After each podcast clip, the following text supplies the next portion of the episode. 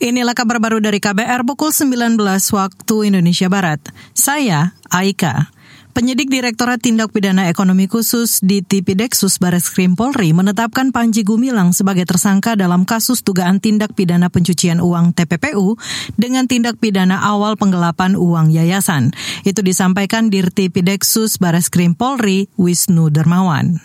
Penyidik mempunyai bukti bahwa APG di tahun 2019 telah menerima pinjaman dari Bank Trust sejumlah 73 miliar.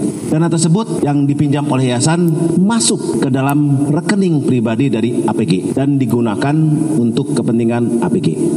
Itu tadi Direktur Tindak Pidana Ekonomi Khusus Bares Krim Polri, Wisnu Hermawan. Sebelumnya, Agustus lalu, Panji juga sudah berstatus sebagai tersangka dan ditahan terkait dugaan penistaan agama, ujaran kebencian, dan pemberitaan bohong. Berkas kasus Panji juga sudah dilimpahkan ke Kejaksaan Negeri Indramayu, Jawa Barat. Dalam kasus TPPU kali ini, Panji Gumilang diduga melanggar pasal 372 KUHP terkait penggelapan dengan ancaman 4 tahun penjara. Panji juga dijerat Undang-Undang Yayasan dan Undang-Undang TPPU.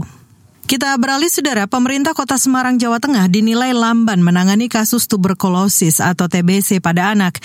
Menurut Direktur Pusat Telaah dan Informasi Regional Semarang, Iskandar, ada 1.500-an anak di kota Semarang yang menderita TBC. Informasi ini sangat apa ya, sangat mengejutkan karena tingkat penderita atau tingkat kesakitan TB di penderita TB, terutama TB TBC anak itu sangat tinggi ya di Kota Semarang dan ini sangat memprihatinkan. Menunjukkan bahwa ada sesuatu yang ada sesuatu yang keliru di dalam tata kelola penanggulangan TBC di Kota Semarang selama ini Direktur Pusat Telaah dan Informasi Regional Semarang, Iskandar menambahkan, tingginya TBC anak di Semarang menunjukkan masih adanya hambatan menekan kasus. Selain itu, tata kelola dan tata niaga barang medis untuk pasien TBC seperti alat kesehatan dan obat-obatan tidak efisien karena ada ego sektoral.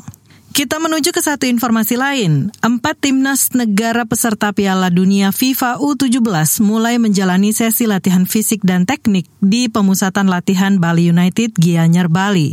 CEO Bali United Yabes Tanuri di Denpasar hari ini menjelaskan, empat timnas itu berasal dari Amerika Serikat, Jepang, Meksiko, dan Kanada.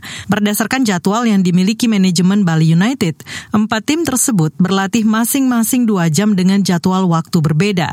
Keempat tim tidak tidak bersedia memberikan keterangan pers karena baru memulai latihan dan fokus memantapkan latihan tim.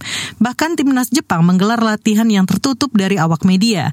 Saudara Piala Dunia U17 dimulai 10 November hingga 2 Desember.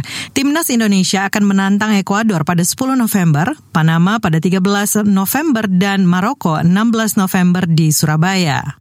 Inilah kabar baru dari KBR pukul 19 waktu Indonesia Barat. Saya Aika.